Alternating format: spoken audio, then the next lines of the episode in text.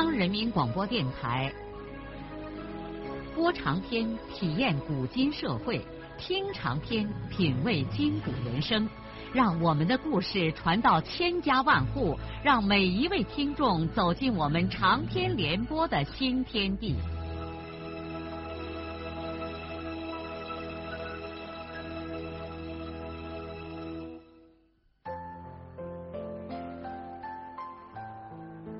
听众朋友，请继续欣赏荣获茅盾文学奖的、由中国文联出版社出版的路遥的长篇小说《平凡的世界》，由李野墨演播。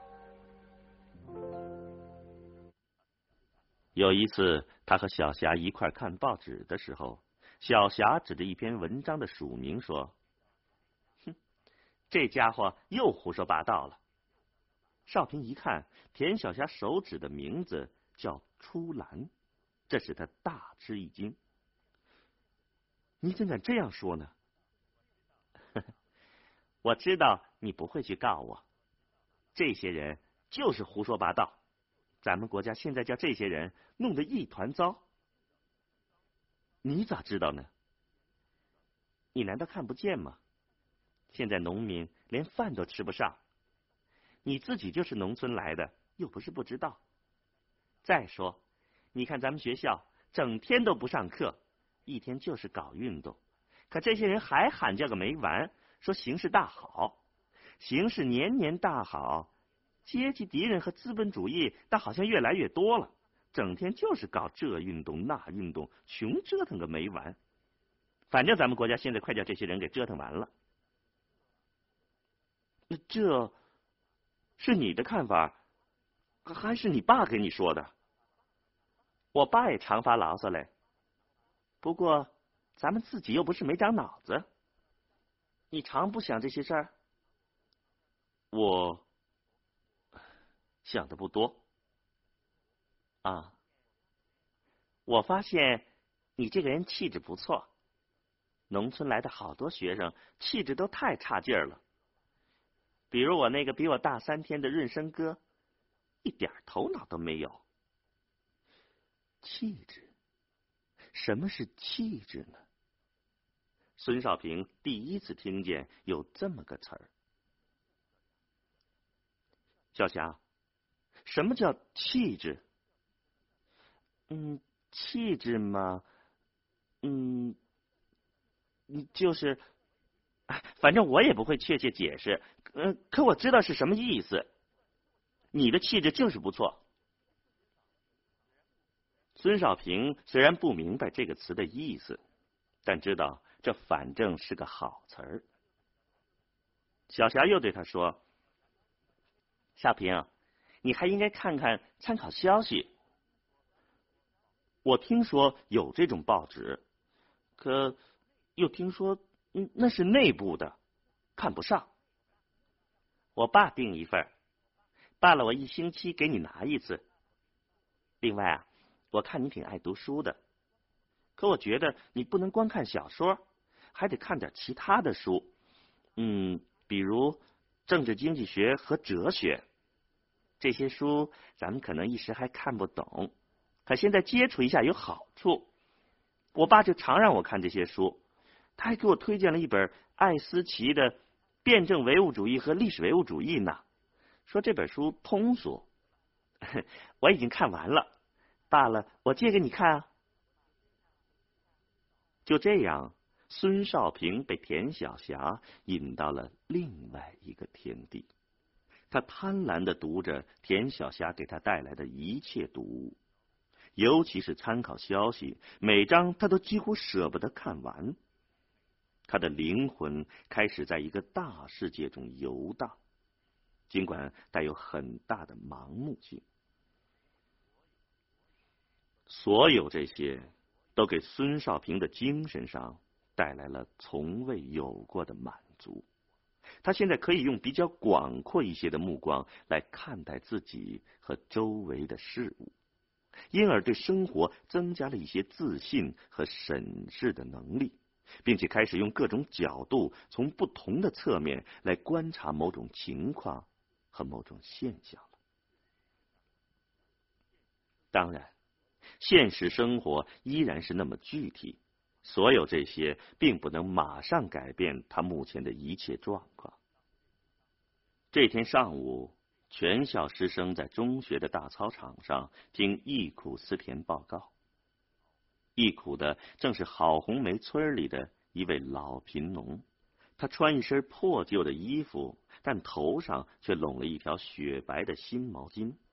这老汉显然已经做过许多次这样的报告。就像放录音一样的往下说。孙少平正和大家坐在一起，听着老汉声泪俱下的忆苦。他旁边的金波用胳膊肘戳了一下他，低声说：“哎，你爸来了，在会场后边呢。”孙少平头轰的响了一声，慌的站起来就往后走。走了几步，他才想起要给老师请个假。又转身走到班主任那儿。少平给班主任老师打过招呼之后，就一个人猫着腰从这个严肃的场所中走了出来。他已经看见父亲头拐来拐去的在人群后面向前面张望，显然是在找他。他的心砰砰的跳着，不知道家里又发生了什么灾祸。父亲没有什么大事，从不到县城里来。现在他竟然跑到学校里来找自己，肯定是家里又发生什么事情了。是啊，少安看见父亲一脸的愁相，手里头拿着个烟锅，也不吸，只是焦急的望着前面。只等少平走到父亲跟前儿，老人才看见他。少平先紧张的开口问父亲：“爸，出了什么事儿？”啊。没什么，我来寻你商量个事儿。你哥他出门去了，我想叫你请个假回去帮我劳动一段时间。少平这才松了一口气，因为是集体场合，他也没有再多问些什么，先把老人引回了他的宿舍。回到宿舍以后，少平先给父亲倒了一杯开水，这才问。我哥上哪儿去了？他父亲一边喝水，一边絮絮叨叨的给他说了少安到山西看媳妇的事儿，然后说：“你哥这一走，门里门外就我一个人了，应付不来。再说少安在门外一天，就少一天的工分你回去顶他出山劳动，就把这空子给补起来了。”少平啊，爸本来不想耽误你的学习，可盘算来盘算去，你哥要是娶媳妇儿，咱少不了要结账债，所以多一个工分就是一个工分啊。少平立刻对父亲说：“爸，我明天就和你一块回呀。这学校也是天天劳动，又不好好上课，在这白受苦。”还不如回去拿两个工分只要请假不超过半年，将来毕业证还是可以混一张的。啊，你哥一回家，你就马上再回学校来念书。爸，我哥咋跑到山西去看媳妇了？玉后老汉接着又对儿子说了贺凤英提亲的前前后后。少平听完之后，半天没有言传。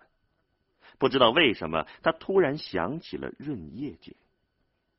凭他的敏感，和润叶姐几次通过他捎话，让他哥来城里，而润叶姐又不对他说让他哥来做些什么，他就隐隐约约的意识到润叶姐和少安哥之间有了那种瓜葛。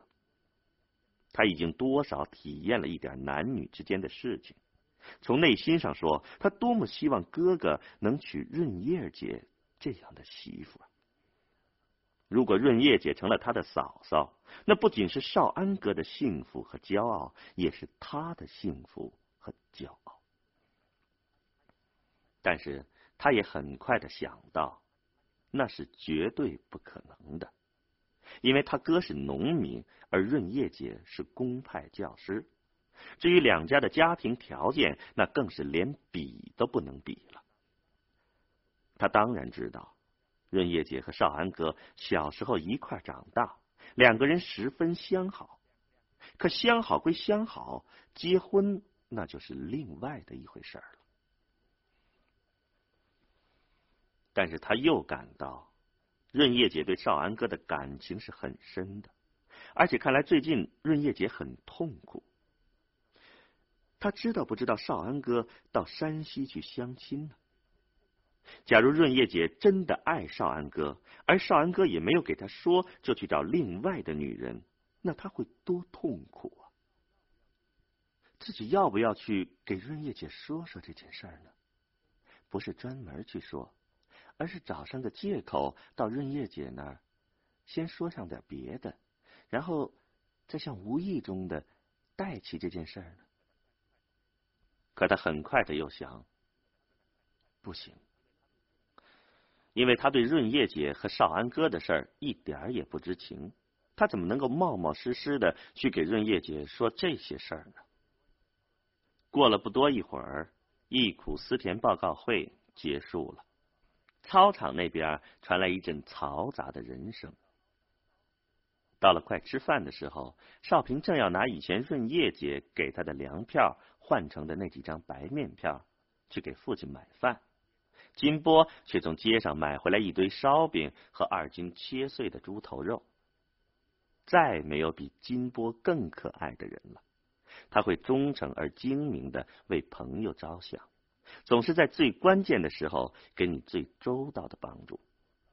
金波听说少平要请上一段假回村子的时候，立刻就把家里他住的那口窑洞门上的钥匙交给少平，同时指着吊在那把大钥匙上的小钥匙说：“这是我窑里箱子上的钥匙，箱子里头有纸烟，熬了的话拿出来抽去，烟能解乏。”少平笑了笑说：“ 先不敢给我惯那毛病。”玉后老汉也笑了：“你们年纪还小，先不敢学这啊。烟这东西一沾上，可就撂不下了。”第二天早晨，金波去县贸易经理部找了他父亲认识的一个司机，少平就和父亲坐顺车回了双水村。孙少平回到村子的第二天，就跟一队的人上山锄地去了。尽管他生长在农村，也常常劳动，但在这大伏天，在山里苦熬上一天，骨头都快散架了。晚上他累得只喝两碗稀饭，就去金家湾那边睡觉去了。当然，在去金波家之前，他每天都要顺路去学校一趟。在本村教师金城的办公窑里，把当天的报纸一张不剩的看完。看完报纸之后，他就得赶紧去睡觉，因为第二天天不明就要出山。在睡觉之前，金波他妈通常都会给他枕头边上放上一点烙饼或者白馍。金秀也像对他哥金波一样，一看见他来了，还给他打上一盆热水，让他泡一下脚再上床。说这样解乏，在这段日子里，严重的干旱已经把庄稼人的心都烤焦了，整个村子已经失去了生气，任何人的脸上都再也看不出一丝的笑容来了，到处都能听到庄稼人的叹息，听见他们忧愁的谈论今冬和明年的生计。现在只有川道里那点有限的水浇地，庄稼还保持着一些鲜活，但是这点全村人的命根子也已经危在旦夕，因为东拉河里再也坝不住多少水了。这条本来就不大的河，现在从下山村发源地开始，就被沿途各村庄分别拦截了。至于枯叶河的水，早已经涓滴不剩。那位神话中失恋男人的眼泪，也被这火辣辣的太阳烤干了。据村里老庄稼人推断，川道里的这点庄稼，如果再不浇水，恐怕不出一个星期，就和山上的庄稼差不多一样，要完蛋了。少平一回村，就处在这样的气氛之中，心情感到无比的压抑。他的熬煎和庄稼人的熬煎一样多，他的命运和这些人的命运紧紧的连在一起。中午的时候，少平在家里也待不住，就常常一个人走到没有什么水的东拉河边，坐在河边的柳树下看一会儿书。口渴了，就趴在柳树旁边的水井上喝上几口凉水。这天中午，当他又赤着脚走到河边的时候，他看见一个人头上戴顶柳条边的帽圈，跪在那口水井面前，嘴里似乎喃喃的在说着些什么。少平从背后认出这是万有大叔，便忍不住一个人偷偷的笑了。田万有比少平他爸还大上一岁，但这个人比年轻人都调皮。他是村里头头一个乐天派，爱闹红火，爱出洋相，而且最爱唱信天游。他自己也不知道他会多少信天游，反正唱上一两天不会重复。而且这个人还有一样怪本事，能编链子嘴儿，一种本地的即兴快板儿。他见着什么就能编什么，简直是出口成章。万有大叔在姓田的他那一门辈中排行第五，因此村里头和他同辈的人都叫他田五，晚辈称他武大叔。他哥哥田万江排行第四，是一队的老饲养员。少平一直很喜欢这个农村的土艺术家，小时候常缠磨着让他给他唱《信天游》。武大叔没有架子，三岁的娃娃让他唱，他也会挤眉弄眼的给唱上几句。现在少平看见万有大叔跪在井子边，头戴着柳圈帽，嘴里念念有词，不知他在做些什么。反正大叔这样子本身就能把人给逗笑了。少平掂着赤脚片，悄悄的走到武大叔背后，想听听他嘴里念叨些什么。当他脸生屏气的站在他背后的时候，才听出武大叔正在一个人祈雨嘞。少平听见武大叔嘴里虔诚的，似乎用一种呜咽的声调正唱着：“山花的柳哟，山花的柳。”五谷田苗在晒干了，龙王的老家哟救我命，柳树沙沙呀，水上漂，清风细雨洒青苗。龙王的老家哟，救我命！少平原来想猛地逮上一声，和武大叔开个玩笑，但一听见那哭一般的乞告声，心便猛地一沉。这悲切的音调，实际上是所有庄稼人绝望的呼喊声啊。水神娘娘呀，水门开，求我山岭放水来。龙王的老家哟，救我命！在武大叔喃喃的歌声中，少平踮着脚尖。悄悄的离开了水井边，少平现在连看书的心思也没有，便一个人上了公路，赤着脚片，漫无目的的向村子那边走去。严重的旱象使双水村沉浸在一片悲哀之中，山上的庄稼眼看没有什么指望了。全村人现在把唯一的希望都寄托在川道的那一点水浇地上了。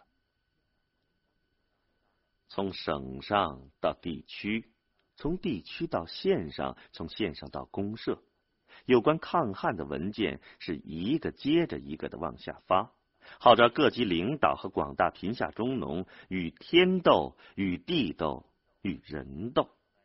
看来旱灾已经成为全省性的现象了。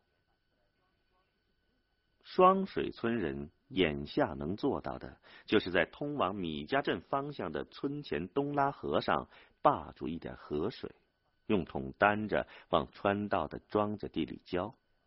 地畔上的两台抽水机早已经闲躺在一边，派不上用场了。这点可怜的河水，怎么可能再用抽水机抽呢？全村所有能出动的人，现在都纷纷的涌到了这个小小的水坝面前。在这种时候，人们劳动的自觉性是空前的，就连一些常不出山的老婆老汉儿也都来了。他们担不动桶，就用脸盆端，用饭罐提。村里的学校也停了课，娃娃们拿着一切可以盛水的家具，参加到抗旱的行列中来。有些碎脑娃娃甚至捧着家里的吃饭碗往地里端水，这已经不是在劳动，而是在抢救生命。水呀，现在比什么都要贵重，因为这就是粮食，是饭，是命啊！可是东拉河坝里的这点水，全村人没有用一天的时间就舀干了。除过村中的几口井子，双水村再也没有一滴水了。东拉河和枯叶河像两条死蛇一样躺在沟道里，河床结满了龟裂的泥浆。全村人在绝望之后，突然愤满的骚动起来。所有的人现在都把仇恨集中在上游的几个村庄。这些村子倚仗地理优势，把东拉河里的水分别拦截了。据去元溪县城办事回来的人说，下山村、石戈节村和罐子村的河坝里现在都盛满了水，他们一直在用抽水机抽水浇地来，尤其是公社所在地石戈节村坝的水最多。他们不光拦截了东拉河里的水，还把东拉河的支流杏树河也拦截了。石歌节现在倒成了双水村，双水村的人愤怒的咒骂着这些水坝。人们由于对这几个村坝水的愤怒，立刻又转向了对本村领导人的愤怒。咱双水村的领导那也太没能为了。他们这些人都死到哪儿去了？藏到老鼠洞里去了？那书记田福堂干啥去了？哎，这个能人现在怎么成了个窝囊蛋了？田福堂此刻正在自家窑里的脚地上烦乱的来回走着，他手里拿着一根纸烟，像通常那样不点着抽，只是不时的低头闻一闻。他现在和全村人一样的焦急，他知道，今年如果连川道里的这点庄稼也保不住，那就别说明年春天，恐怕今年冬天村里就要有断队的家伙。到时候人们吃不上，呜哇嚎叫，甚至到外村去讨吃要饭，他作为村里的领导人，脸往哪搁呢？